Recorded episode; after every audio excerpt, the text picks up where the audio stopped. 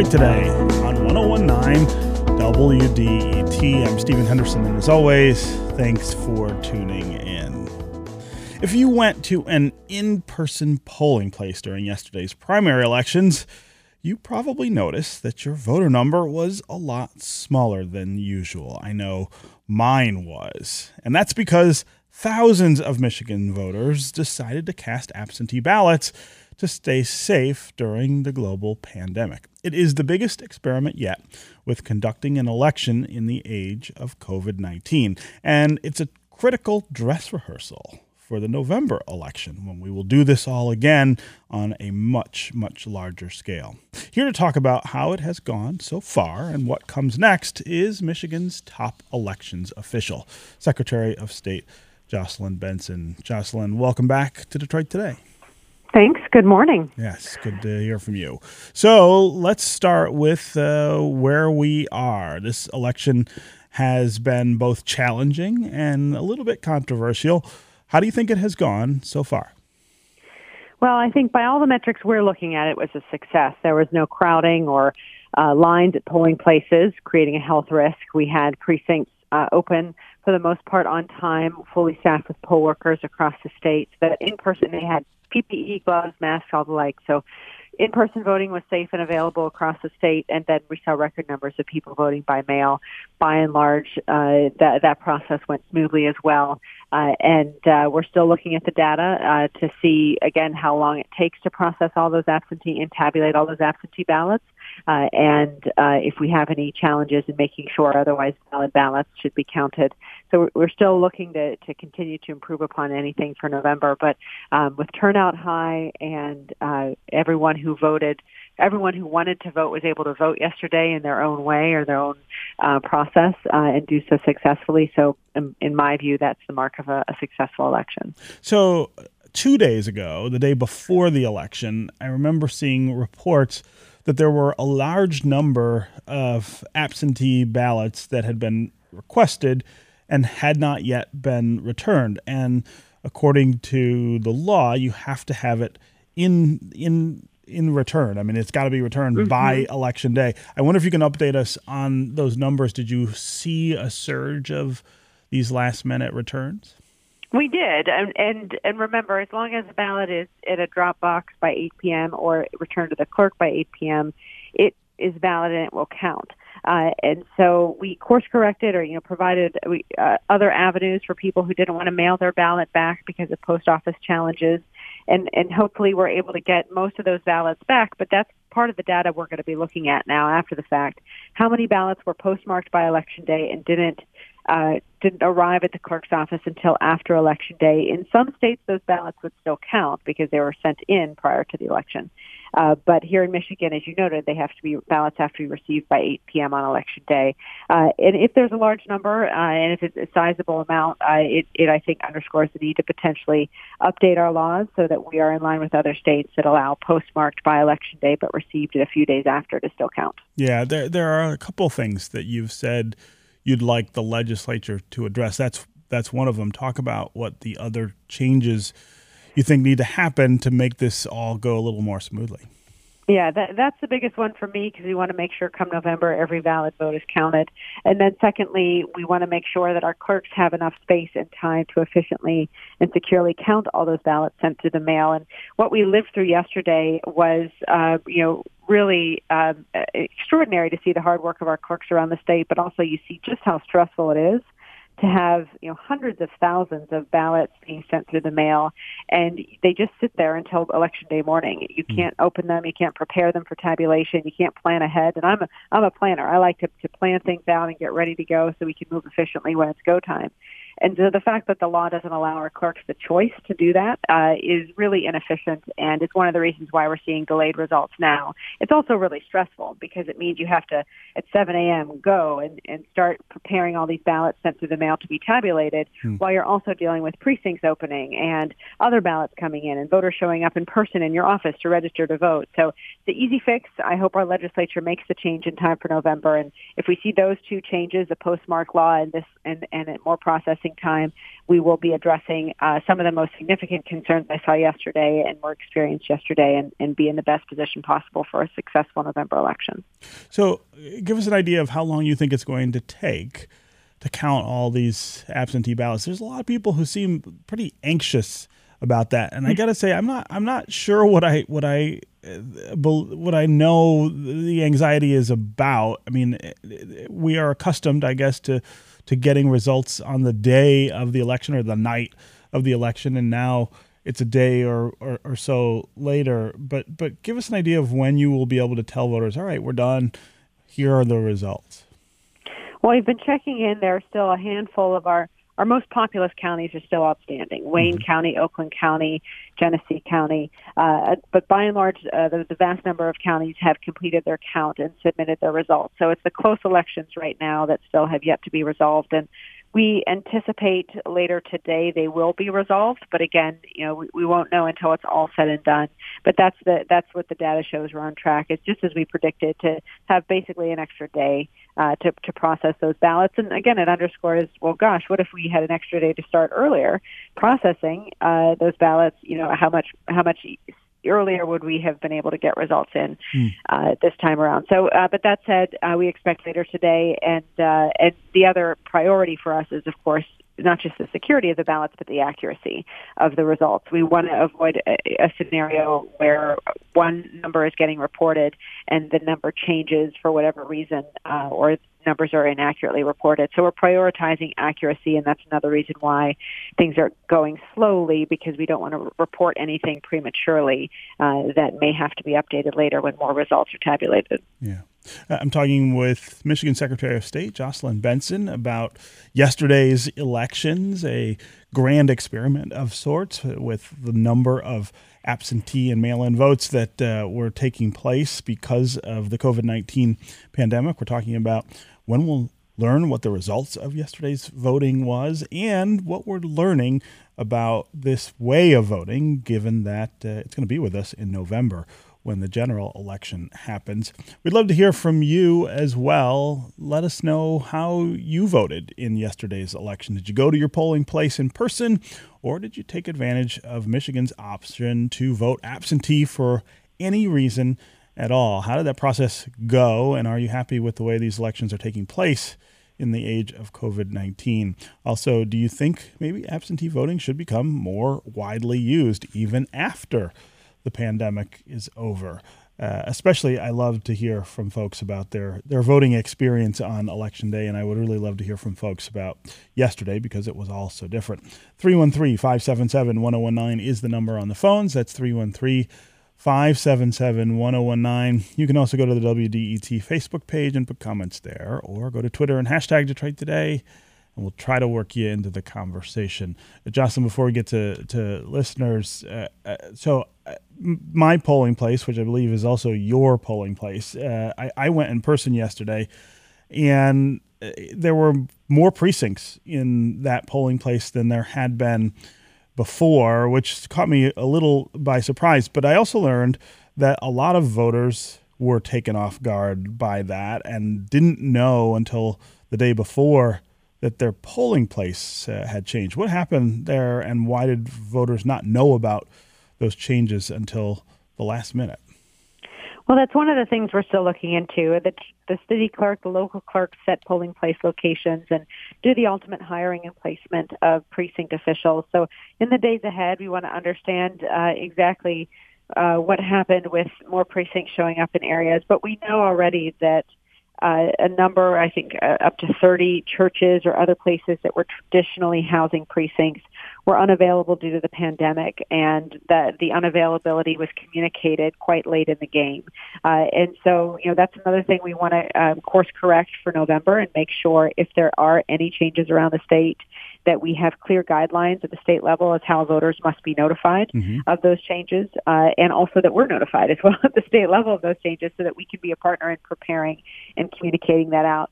Uh, because we also want to avoid the other scenario where um, people are are um, where you know bad actors are sending false information about precinct locations and, and causing people to show up at the wrong place. So mm-hmm. all of that can be addressed by better coordination between the state and local, uh, and that's what we're going to be uh, looking at and focusing on. One of the one of the things we want to improve upon for November. Mm. Uh, okay, let's get to the phones here. A lot of folks want to talk about election day. Let's go to Jim in Bagley. Jim, welcome to the show. Hi, good morning. Hi, how are you? I'm doing quite well. Um, I think I liked it.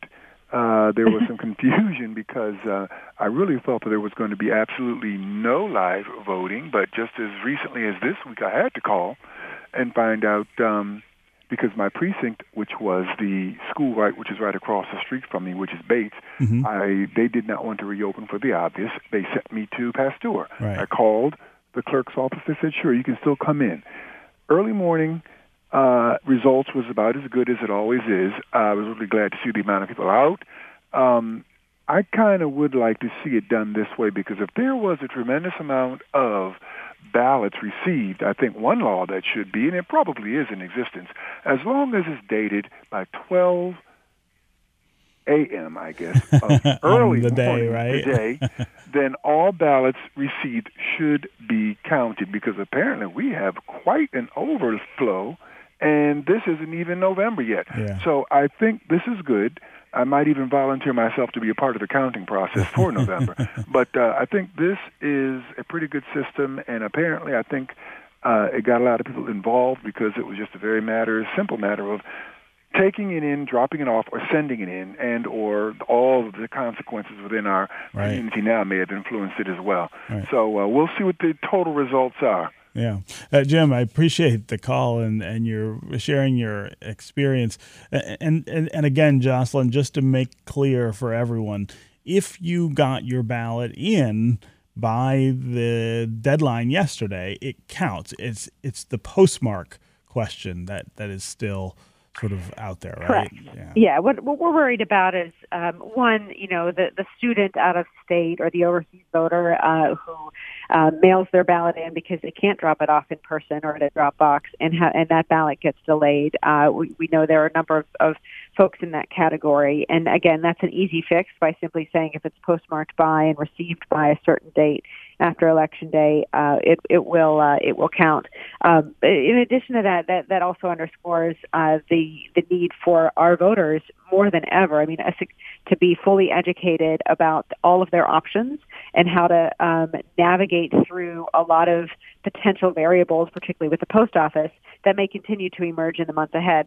What I mean by that is I always say democracy is a team sport, but operating an election successfully in a pandemic also requires voters to be prepared uh, to course correct if, for example, their ballot doesn't arrive on time. Hmm. Then you go, you need to know what to do, which is you go to your clerk's office and you request it in person there. As long as you're there by the Monday before election day, you can still get it. If you get your ballot but don't return it, um, or if it's the week before election day and you haven't returned it or mailed it back yet, go to a drop box or go to your clerk and drop it off there. All these things, you know, we put in place to give voters options to um, to contingency plan themselves if things don't go according to their plan. Uh, and the more voters are able to be aware of all those options, the more successful our elections will be this November. Hmm. Uh, again, Jim, thanks very much for the call and sharing your experience. Let's go to Mary in Detroit. Mary, welcome to Hi. the show. Good Hi. morning. Yeah. Uh, so um, I thought it was a great process this time. It was the first time I didn't have to rush home from you know from work to try to get in line and stand for hours to vote. Mm-hmm. Uh, my only negative comment would be that I didn't get my ballot until like Saturday. Uh, and you know it took a while to get it, but I was able to drop it off and vote in a timely manner, and I thought the process could be streamlined. But other than that, it was a great experience for me. So, so when did you request your ballot? I requested the ballot back in May. Okay. Yeah, I Uh, received I received a, a, a letter from the Elections Commission in May about you know applying for the absentee ballot. So I immediately filled it out, sent it in, and uh, but I just got it on Saturday, Hmm. and I know that had nothing to do with the elections, probably more with the post office, Yeah. unfortunately. right, right. uh, but I thought the the process was, was great and was, it was it could be like I said streamlined a little bit, but yeah. it made it so much easier for me to vote. Yeah, uh, uh Mary, appreciate the call. Uh, this this question of the post office and how it functions right now is one of the wild cards, I guess, with with what we saw yesterday and what we'll see in November, when of course voting will be will be heavier than than it was yesterday. Yeah, and, and Mary, I'm so glad you had a good experience, and your your your experience really underscores what I was saying previously, which is that we all have to be prepared for a lot of these variables and unknowns, uh, and uh, and and course correct ourselves if possible. And so, uh, you know, knowing your other options to return your ballot if you didn't get it until Saturday enabled your vote to count. And uh, us putting drop boxes in enabled and, and, and having clerks on hand to receive ballots in person up till election day uh, enabled uh, people to avoid having to use the postal service if it uh, failed to come through for them. We we have updated and uh, one uh, well I'll say two things. One, we updated our envelopes. Uh, in most jurisdictions, uh, Detroit uh, is is a little bit different, but most jurisdictions have new envelopes that move more swiftly and are more easily identifiable through the postal service. So we've been one of the things we've done is we've been in, in, near constant communication with the local leadership in the postal service to make sure at the end of every day they check and have moved all ballots uh, or ballot envelopes through the system. Mm. So we've continually been assured of that. But the other challenge is um, clerks are getting more requests than ever before, and they have a process to check the signature on the application and prepare the ballot before it's sent out. And so that process took a long time this year as well, and will will similarly possibly take a long time leading up to November. So requesting your ballot early is key, uh, and we'll also continue to centrally track uh, to make sure ballots continue to get sent out by the clerks as efficiently as possible. Uh, and uh, you know, the bottom line for me is we're all in this together. I want everyone to vote, uh, and I want them to enjoy the process. And so that means looking at lots of different contingency plans and all of us being prepared for the unknowns uh, so that we can uh, take advantage of all the different ways to receive and return ballots this year and make sure your mm. votes are counted. Yeah. Mary, again, thanks very much for the call. Let's go to Barbara in Northville. Barbara, welcome to the show. Good morning, uh, Stephen. Uh, thank you, uh, Secretary of State uh, Benson. Um, I voted yesterday uh, in person at my polling location. Um, my parents, however, voted absentee, but they weren't able to drop their uh, ballots in the mail on time to make sure that mm. their uh, vote vote counted. So after that entire experience, for me voting for myself, assisting my parents, checking the website because of the different locations and all of the changes uh, due to COVID, um, I was I, I did a lot of self reflection after I did that. I had to go to another location just to drop my parents off, uh, my parents' ballots um, off. I had to go to a different location to vote in to person. vote in person, so, sure. Yeah, so I was thinking, I was self reflecting after that experience, and I was really thinking, like, okay, with all of the stuff due to the circumstances that we're in now, would it be more of a deterrent because of so many more steps to do uh, for people just to actually get out and vote. But I had a pleasant experience once I figured out my polling location with the consolidation of uh, precincts. It was a good experience um, for me to vote in person um, as well. But when we're talking about assisting others who are disabled or not able to get out and all of the steps and relying on other people to help walk them through the steps, would yeah. that be a deterrent? Right. Um, Great question. Well. Great question. Barbara, mm-hmm. uh, Jocelyn, go ahead and uh, address what she's bring, yeah, bringing up there. Yeah, that's really helpful feedback. And I think one of the things I'll say is uh, in in the city of Detroit yesterday, for example, we had two drop boxes as well as the clerk's office available to receive ballots by 8 p.m we're going to significantly increase, I think, quadruple that number of drop boxes just in the city of Detroit in place for November. Our goal is to, in concert with the clerk, have at least one drop box in every city council district, uh, and uh, and potentially even more, uh, particularly if the federal government sends more funding to the state. We'll be able to put more in place.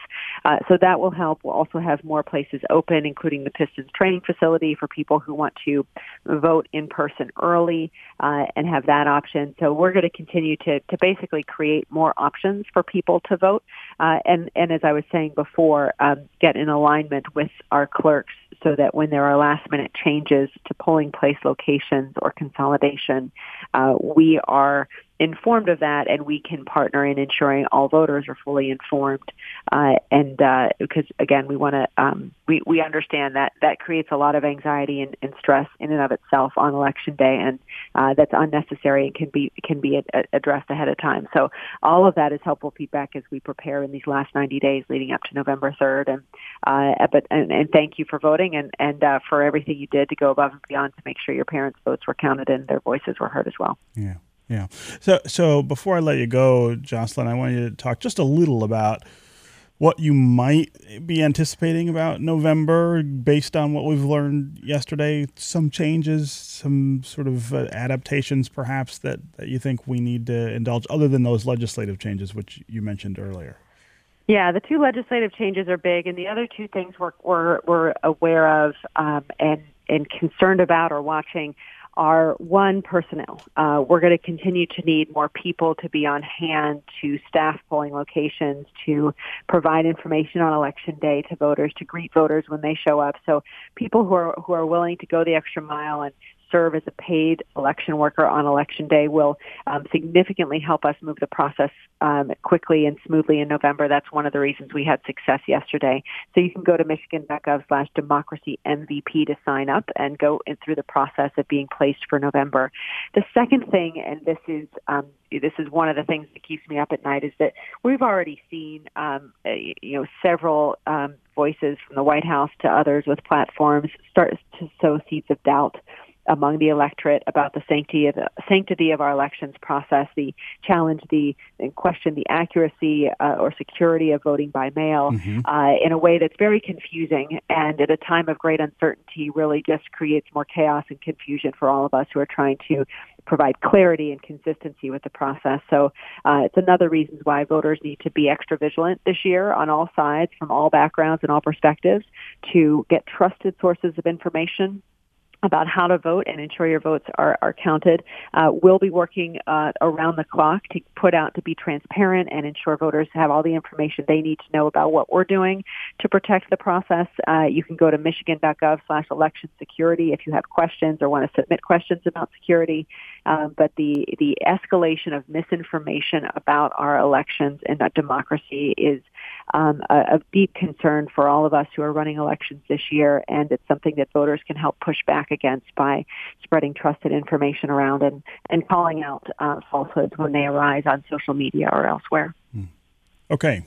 Jocelyn Benson, Secretary of State here in Michigan. Always great to have you here with us on Detroit Today. Thanks for coming by. Thanks, Stephen. Have a good day. Yes, we'll talk soon. All right, we are going to take a quick break, and when we come back, we're going to have a conversation about the importance of emotional well being right now during all of the things that are happening that are disrupting our lives. How much do we talk about our feelings? How much do we acknowledge the way that our feelings are affecting the way we deal with all of those things? Dr. Marc Brackett is going to join us next to talk about the importance of our emotions right now. Stay with us on Detroit Today.